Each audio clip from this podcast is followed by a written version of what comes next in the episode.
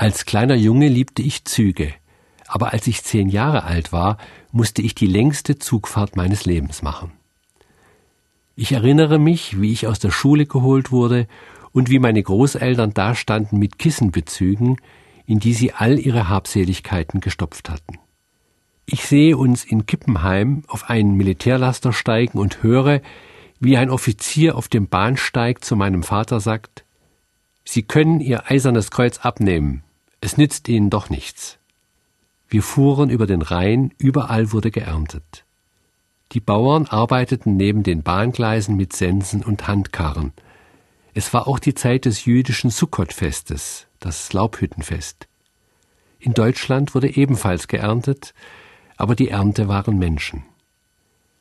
Zwei Nächte später und viele zerstörte Häuser weiter kamen wir an einen Ort in den Pyrenäen, wo die Betten Strohlager waren und der Kaffee aus Getreide gebrannt war und wo das Essen aus Stücken Pferdefleisch mit angefaultem Kohl bestand. Gürs war ein Ort der Geräusche, von ständigem Regen, der auf die Dächer prasselte, von Ratten, die nachts über die Menschen kletterten.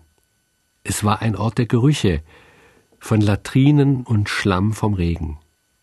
Es war ein Ort, an dem alles grau war, die Wände, der Himmel, selbst der Morast war grau, wie die Gesichter der Menschen.